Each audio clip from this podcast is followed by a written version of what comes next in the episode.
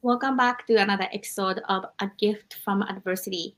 My name is Juri Love. I'm your host. Thank you so much for tuning in and a happy new year 2023 soon to be. Today we have a wonderful guest and then my last guest for the 2022 and then we're recording episode 93. So thank you so much for tuning in.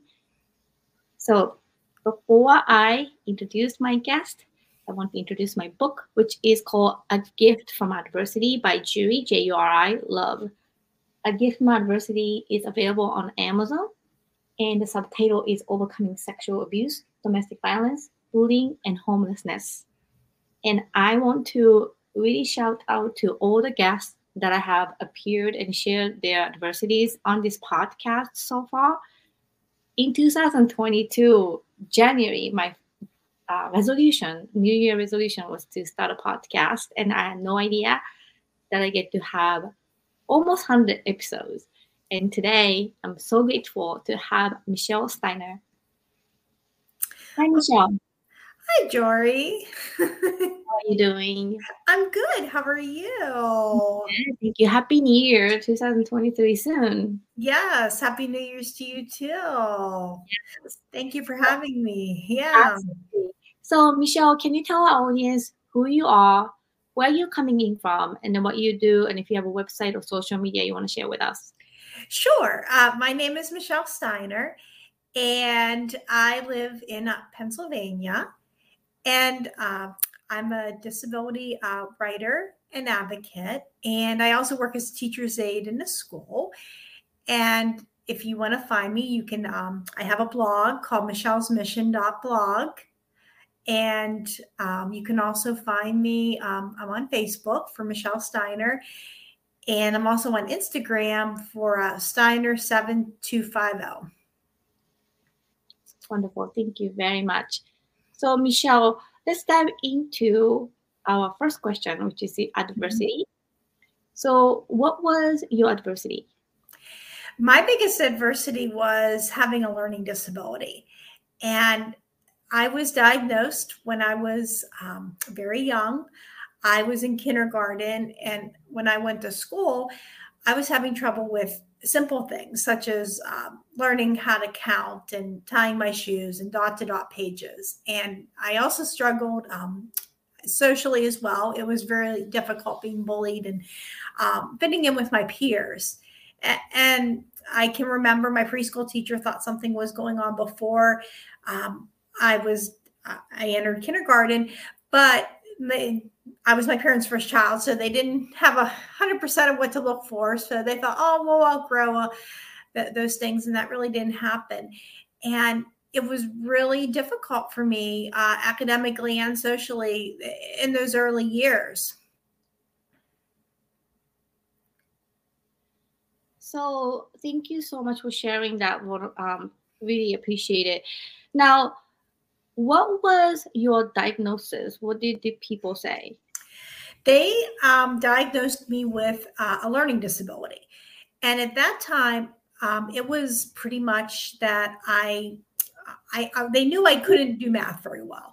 Uh, they, they knew that, but they didn't call it dyscalculia or uh, anything like that. They just kind of gave the general term, well, you have a learning disability. And it was difficult uh, to to go through school with with having that. Um, and also in my adult life it's it, it, it, has been difficult too. I've had a lot of people that would hear that term and it was always a lot of the focus on what i couldn't do. I, I can remember having a, a learning support teacher who uh, told me that she didn't think i could do college because of having one and that was hard to hear. And she recommended a, uh, a, trade school and i knew that wasn't what where my interests were. And I, I even had a psychiatrist when i had to get evaluated for having a learning disability once we decided okay we're going to go to school. And the psychiatrist said you're most likely not going to go beyond a community college. And even the professors some of them that i had they would tell me, well, your job choices are going to be limited. And I've also had people socially, I can remember being single and having someone when I was doing my internship who was single herself saying, Well, a lot of people, you may not find somebody uh, because you have a disability. So, learning disabilities really do impact a person uh, academically, but they can also um, have other ways that they can uh, affect a person in their everyday life. Wow. And then where did you go for college? What, what was your education? Sure. Uh, when I originally started out, I went in for uh, early childhood education. And when I went back to university, I um, was, I got my, uh, excuse me, I got my uh, bachelor's degree and it was in the service and um, a special education, uh, community programming for Americans with disabilities. And did you go master or you no. went to the bachelor? But some people said you can't even go to college to stop. Yeah, exactly. There, there, there were people who didn't think I could do it. so learning disability nowadays are such a wide range of terms and then I don't know if you um, heard or know Eric Adams, New York mayor, mandated dyslexia screening from preschool and also in uh, prison system because he had dyslexia mm-hmm.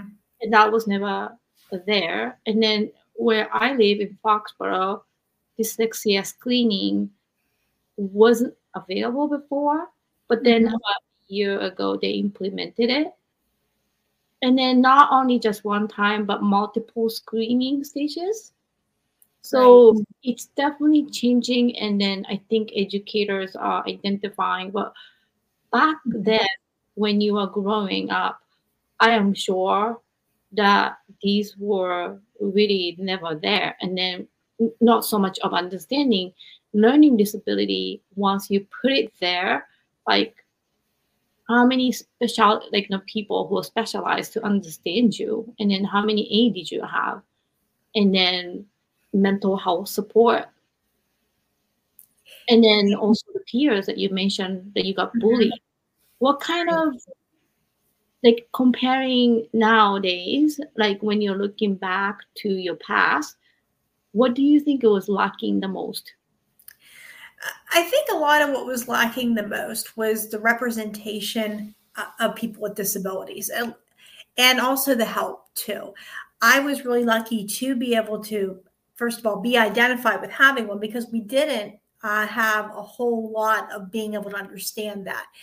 But I, I, can remember we only had like maybe one one aid and learning support, and now we have is my job we we have more more help for students that have that. And that just having the extra hands kind of being able to give that encouragement helps. And also the lack of representation. I didn't know um, other people who went to college and, and were successful or had jobs and were successful. I, I knew of only very few people but i never met them personally. So i think now with sharing my story and I, I, get also that chance to talk with my students whether they want to go to college trade school or um, into directly into employment. I get to have that with them to, to kind of encourage them that you know people that have disabilities can thrive. And just speaking with you i don't see you have any learning disability. I don't really um mm-hmm it's not visible. Like, can you explain what is your most um, struggle? Sure. Um, my biggest obstacle is a lot of the things people can't see. I uh, struggle with math. That has always been the, the cornerstone of, of, my issues. I really, I, I, don't understand how numbers work very well. Um, and it, it's not it's it goes beyond just not knowing how numbers work. I have trouble confusing my left with my right which uh, i can't tell if it's the uh, when we put shoes on if it's get uh, if this shoe goes on the left foot or the right foot until i put it on. Uh, i that that can be tough. I'm not able to read the face of a clock an analog clock so i'll have to use so that can be really rough with having to have that uh, I'm also not able to drive because of my visual perception. and that doesn't affect my eyes. It, it affects my brain and just um, my eye hand coordination is difficult. And in one evaluation we didn't know about this until i was an adult.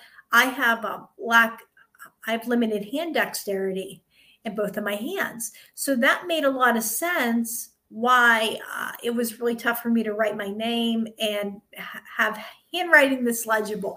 So those were some things that were really hard. And the thing people don't realize about learning disabilities is you may not be able to see them, or if somebody doesn't, or maybe you won't even be able to tell when I talk. Um, it's just something that people can't see. Thank you so much for explaining that. Yeah, when I'm talking to you, I can't really understand what the learning disability mm-hmm. part of it, but the vision and not being able to drive and then dexterity, those are huge. And then the left and right and the numbers and then the clock. Like, you know, I, I could never have imagined the, the struggle that you had gone through. Mm-hmm. How are you dealing with driving? I'm very blessed to have a wonderful husband who uh, takes me places. I have uh, great coworkers who are able to take me home from work. Uh, I also have a lot of friends and family who are able to take me places that I need to go. And I also um, live in a central location where I'm able to walk when I can't get a ride or if I just kind of feel like going out and taking a stroll. Uh, I have that opportunity to do that. Uh, that's something my parents really encouraged me to do because it was pretty evident I wasn't going to be able to, to drive um, as a teenager. So they they encouraged um, independence, so I could have a way of getting around. And I I just can't say enough nice things about my mom and dad. They didn't give up on me, and they they really encouraged a lot of um, independence, and that's shaped a lot of my life. Yeah, I remember watching Ray Charles movie, and then that they were warned that he was going to be blind, mm-hmm. and then early on, the mother taught him how to be independent, how to count to mm-hmm. the stairs, and how to touch, and then that was like really impactful. So I think um, it's just so like I don't really understand having mm-hmm. no disability myself like how hard it is and how much that I don't understand. Mm-hmm. And what are the things that you remember the most when people are bullying you or maybe making fun of you? Like you mentioned earlier, do you remember any of the specific comments that people told you? Yes, I had a lot that would tell me that I was dumb or stupid and had a lot of other like really um, unkind words that they they would describe with having a, dis, a learning disability. And it, it, was hard for me because i didn't it, i was trying really hard to, to learn and to be successful and that was frustrating. And I, I didn't feel very smart when i was young. I, I kind of was in this situation where i thought well life is always going to be really difficult and i'm not going to be able to learn.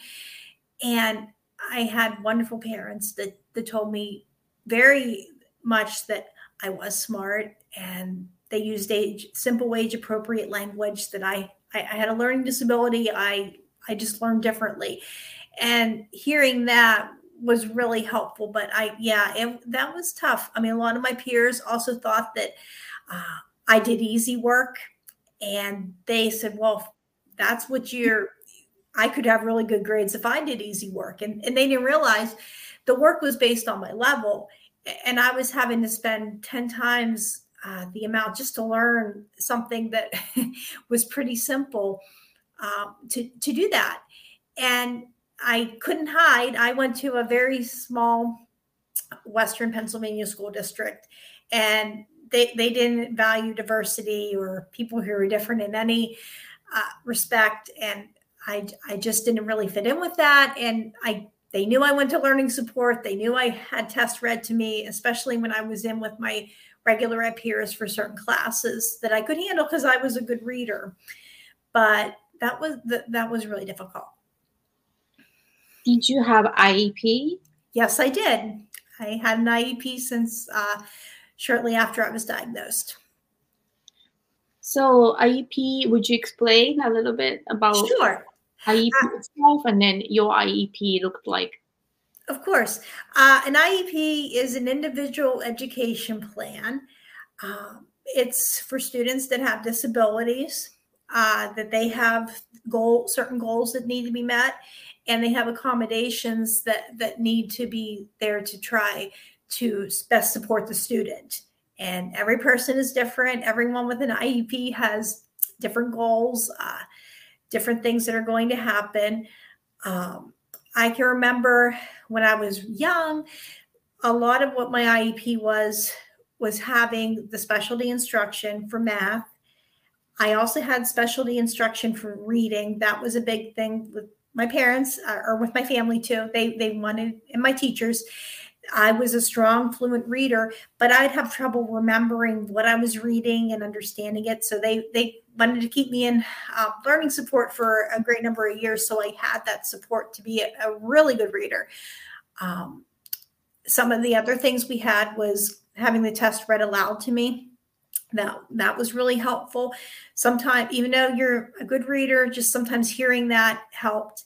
And extended test time was a big thing. And I remember they also had me in front of the room. I had fluid in my ears when I was young too. So I had speech class and I had a hard time knowing how words sounded for just to elementary school. And they'd like to put me in front of the classroom so I could be able to hear and pay attention. So that was a big thing. Uh, calculator usage. I, I, didn't make it out of learning support math, at least not for long. Um, so having I really didn't need that as much because in the room we were able to use a, a calculator unless it was uh, a standardized test where they needed to see where my level was at. Um, that was a big thing. Well, thank you so much for explaining. So I recently wrote an article about the mental health program that we have in our town of Foxborough, and then one of the student services leader uh, were interviewed by Foxborough Cable Access TV show, and I was watching, and um, he was saying the IEP program part of it is about 2,500 students in our district. Mm-hmm. Um, that they have about 500 students through K to 12. Uh, they have IEP. I think it's a significant number, and I think having those available and then being able to conquer this learning disability mm-hmm. with the individual education plan that is a, such a game changer. Oh yes because uh, without having an iep or even as an adult when you don't have an iep when you go to college or your work um, or just having without the accommodations i don't I, I don't do i don't learn as well. I can remember not wanting to have them at college and because of the stigma that was still attached to them as an adult and my grades dropped. And it, it finally i can just remember i had a i had a professor that said well in a class i was struggling with said let's just try to get you extended test time and i was able to pass the class. I didn't do very well. And when i went back to university i knew that uh, if I used the accommodations and I found the right program for me, I could do it. And that time when I I made sure I was advocating for myself and I used those accommodations, uh, my grades really improved. I was able to make dean's list for a semester and I graduated with the bachelor's degree. And it's using those services. Now, at work, I may not have like a formal plan, but I'm able to talk to my employer. I'm really blessed to have a great employer that understands that I have a learning disability and um, accommodates for uh, for that, and I can clearly tell them, I, "I'm sorry, I didn't understand that, and I maybe need some additional instructions." Or they they know all the kids and the teachers I work with know not to come to me with a math problem, but I can help out with reading, and I can go and read a test to somebody, or I can help out in a class, and there's a, a lot that I can do. I see. Well, thank you so much. And then one of our one of our guests, Steve Lovelace, mm-hmm. he had a tree accident and then got not not be able to walk. But then that was back then before American Disability Act, mm-hmm. me. So you were born um, after the ADA formed. So I'm sure that, I mean, like when you were in the school or playground or whatever the situation is without the ADA, mm-hmm. Disability Act, um, I think it would be different also. in implementing the IEP, I think it's really um, completely different world than having it or not having it, like you said. But how about the adult world? You mentioned a little bit about the college and then the workplaces, but how accommodating are they, or do you still have struggle? You mentioned a little bit mm-hmm. the understand, but even when you apply for the job, did you have to state that you have a disability, learning disability stuff? That can be I've had some jobs where it was really difficult with having a disability. Uh, I can remember uh, going in for a job interview and being really open and honest. And uh, I went for one place and they didn't like that I couldn't drive. And um, I can remember I was telling her this is the time where I was uh, taking a bus to work. It was specifically for people with disabilities, and the the the the woman I was uh, employer was saying, "Well, what happens if the bus is late? How are we supposed to handle it?" And she even looked at my resume and said, "Oh, it's it's here that you work with kids that have disabilities. We don't have students with disabilities at our center." And I, I think sometimes when I when I see, hear that, uh, if they're not friendly with that, I'm thinking, "Oh, okay, this may not be the best place." But I can also remember I worked for an agency that, that did help people with disabilities. And I thought, oh, okay, these people will be really understanding. They'll, they'll get it. And it turned out to be not the right job for me. And it was not a very disability friendly place to work with.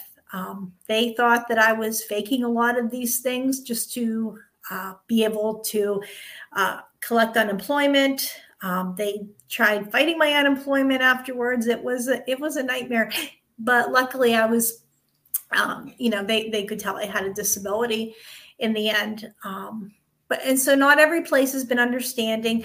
Some places they couldn't understand. Well, there's nothing wrong with you. Why can't you move as fast as somebody else, or why can't you pick up on the job, or be able to uh, perform certain tasks? There, there was a lot of people who just didn't get um, ha- have that understanding. And um, it, it, took a while to find a job in, in the right place, working with the right people, and having a working relationship where we can just be very honest about things and uh, put forth what I can do.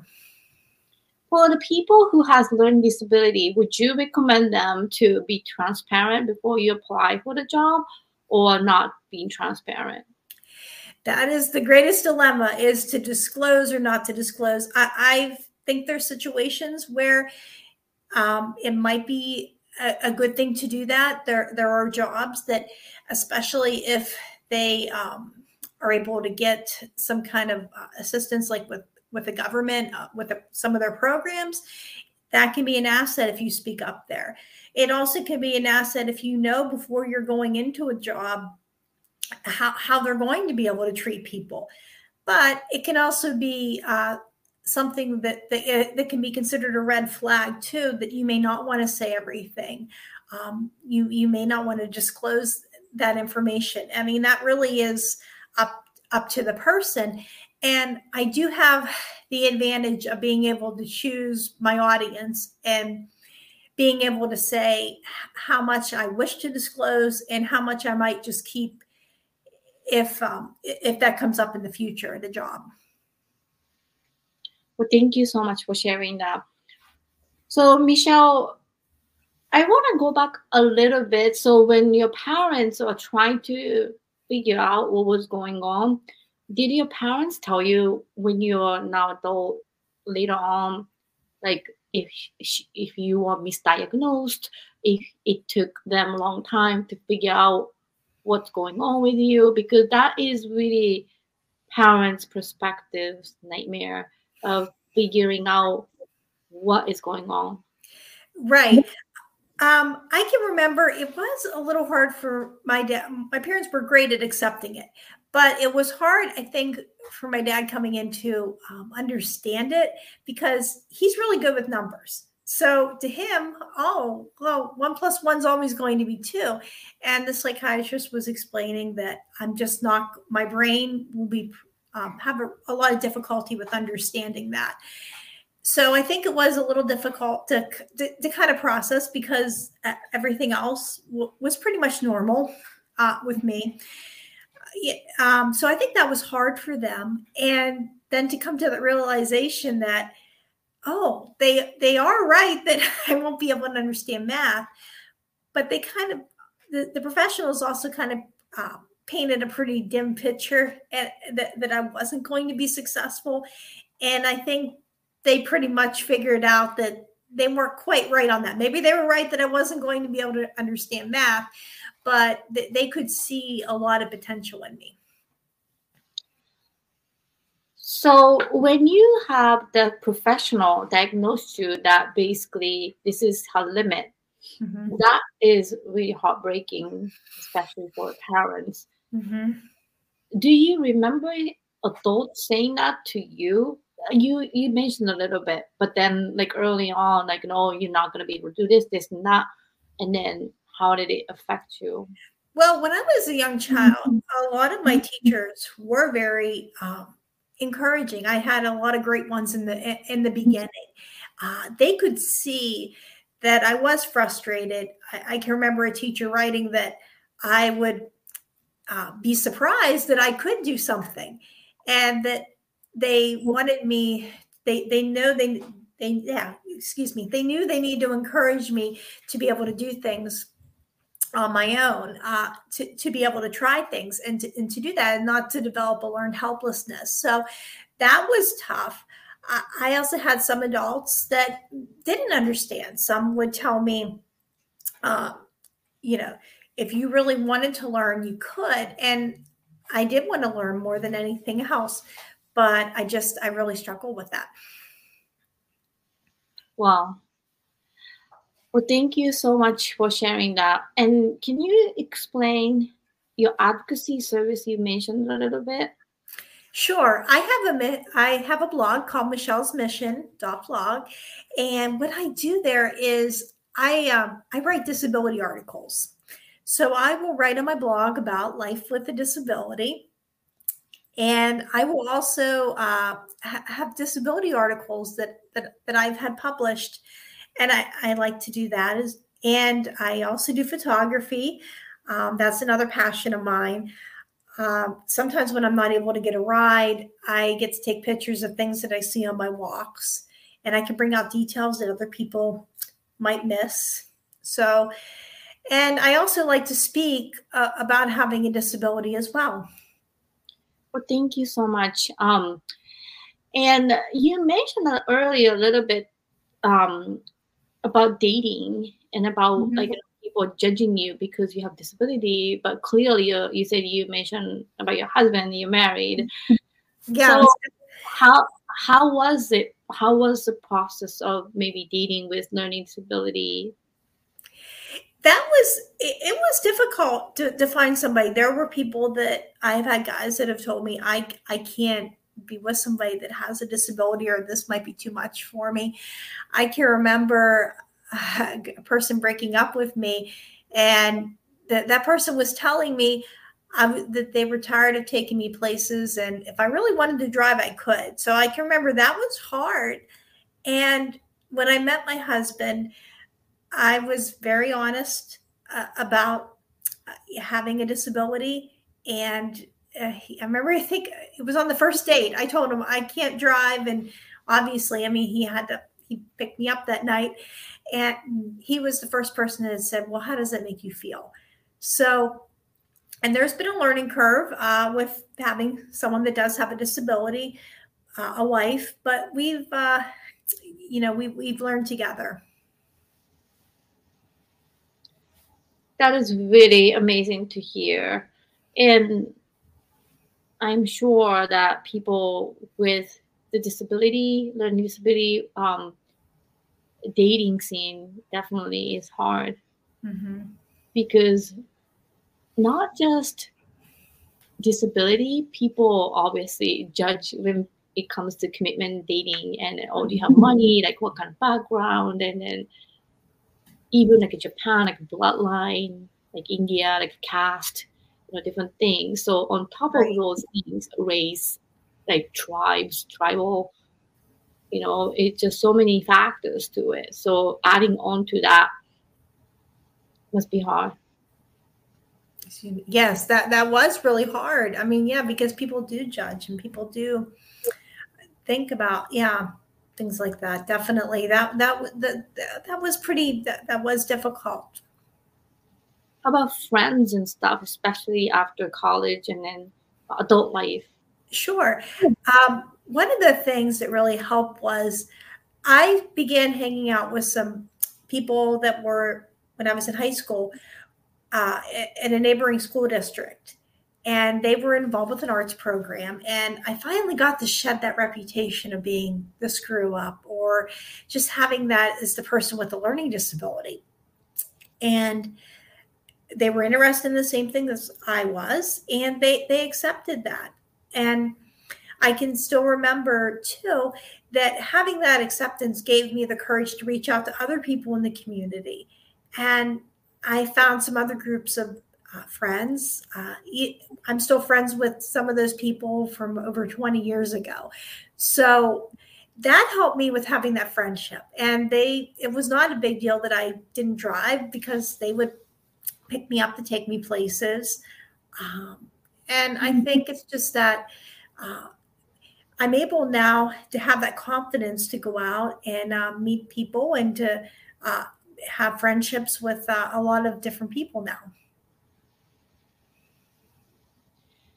Even with or without a disability, sometimes friendship makes a huge difference in life. Mm-hmm. And having to have a real friend who don't like discriminate you and isolate you, I think that's so big definitely i there's so many things in my life that the people that i've been friends with for uh, over 20 years uh, I, I, don't think i could have gotten through a lot of that that stuff without them i mean it's yeah just having that connection and having that friendship is is so important so let's dive into the second question, which are the tools that you use to overcome. So we a little bit mentioned about friendship and then um, mm-hmm. different things, but this this question number two uh, is one of my favorite questions because every guest so far, you are my episode 93, um, they shared so many unique ways to overcome different adversities. For instance, my favorite share uh, was Rage Room, which is in New Jersey. That one of my guests had five consecutive miscarriages. And mm-hmm. after that, um, she found this rage room where you pay and break everything. And I was able to find similar business um, 20, 30 minutes away from where I live. And then me and my son went to break everything. It's called Just Smash It. and that's really um, interesting because I just want to share a quick story. So Lisa, who's the owner, um, her story is her daughter had this um, issues that like everybody said, oh, just put her on a medication. But then she didn't want to. So and she's heard about Rage Room mm-hmm. So she said, I'm gonna create one. And now she's very successful. There's bachelor party, there's birthday parties, and then uh, really people sometimes have to break things or express different ways. But for your case, Michelle, of all the tools that you use to overcome your learning disability, what do you think that worked the most? I think the thing that worked most for me was writing. Um, writing was one of those things that helped to heal me. I could have a voice that wasn't um, squelched by a bully. It wasn't, it didn't stop me if I couldn't figure out a math problem or I couldn't get a ride some to a place I wanted to go. I, I was able to write and I had a voice. And that was just the most healing thing I ever did. I can I always loved to write, even from the time I was a young child. That that's something I was good at and I enjoy doing. And I can remember I was in a writers group and I had a friend of mine who told me, You really should write about having a learning disability. And I was like, Oh, I don't know. I, I don't think that's a that that's such a great idea. I just kind of want to run from this. And I think I went through a series of writing some bad poetry. and finally, when I took her advice years later, and I wrote my first article and it got published on the Mighty about my struggle uh, with limited hand dexterity and opening up the lock, opening up locks. And when I got that published, I, I had a lot of people that would come and say, "Oh, that's my story. That, that's something I struggle with." So I got that connection with other people, and just putting it out, um, just my things that I struggle with, w- was just so healing for me. Thank you so much, Michelle. Do you have any other writing mediums that you use besides your blog? I have um, been published uh, on uh, things such as the Mighty. That was my first place I got published. Um, I've had I've been published on Imagine the World as One magazine. I, have had uh, yeah several uh, photographs published uh, for Wordgathering. So I've had other places too that I've uh, publish my work. So, writing was one of your tools mm-hmm. that you used to overcome. Is there anything else that you used that was helpful? I think advocacy was a big thing. Was really helpful. Was uh, saying that I have a disability and this is what I need to help me. Um, that that's been the big thing is just um, naming and being upfront that I have a disability and um, trying to not not the toxic positivity, uh, but going out and saying I might have a disability, but these are the these are the positive attributes that I do have, and this is what I can do. And a lot of it too, especially as an adult, is knowing how to, to just go and approach a situation um, with creative problem solving. What um, what do you mean by creative problem solving? If I go into a situation and I don't understand how to do something, I have to ask for help, but I also have to teach myself how to do that. So I might have to go in and say, okay, this is a situation that I'm having. How can I, um, even if I can't overcome it, how can we solve the, the, the problem with that? So sometimes it's just trying to think of some creative solutions to to, to learn things. Like if I have to make copies and I um, I can't remember how to do that, I have to think, oh, this is how we do that. And it's just coming up with new ways to, to be able to learn how to do things. And tell me about your job that you're helping now younger students. Do you work with students with the learning disability? Yes, a lot of my students have learning disabilities. Some of them have autism. Um, mainly, we, I work with seventh graders, and I will help them out in some of their regular ed classes. And then I also help out in their learning support classroom. It's like a study hall, and we go over um, spelling words. I'm big on quizzing them on that and reading tests and just trying to reinforce a lot of that information that they might have missed in class. So, for the people who told you that you wouldn't be able to go to college, now what do you say to them? And then now you're teaching other kids with your degree, with your bachelor's degree, and right education, and helping the kids with learning learning disability. What would you say? I would say that I was able to do it and to not sell somebody short that you would um, th- that you may not think can do it because we we don't know what somebody can do or what somebody can isn't able to do. Um, I may not have been able to be a certified teacher, but there there are ways around things uh, that, that we can do. So I would tell them that yes, I I, I could do it. I, I did. and how about you connecting with the parents of the students with this learning disability? I don't get a lot of communication with parents. Um, sometimes I will uh, see them and I get the chance to, to, tell them how much I enjoy working with with their students. With and how is it do you think it's part of a little bit of healing or empowering it is healing it is very um, healing and very empowering to be able to to connect with students to be able to connect with parents um, to, to have a, a, parent come up to me and say you made a difference in the life of my my child. I, I think that is all always uh, definitely a plus. And when the students thank you too for helping them and, and they're appreciative that that's also very um, healing. That is very heartwarming. Thank you so much for sharing that. I just want to share a quick story that came to my mind. Mm-hmm. so i was homeless i was abused mm-hmm. and then mm-hmm. had no um, understanding of ptsd or whatever and I went through the hardship. And when I was running a nonprofit and then talking to these gang members who went through extreme adversities in their lives, and I coming as a Japanese, their biases are maybe I come from rich, like more um, country or whatever. So they don't see me as somebody who struggled. But then when I shared my story with the students, and then they start to instantly connect with me.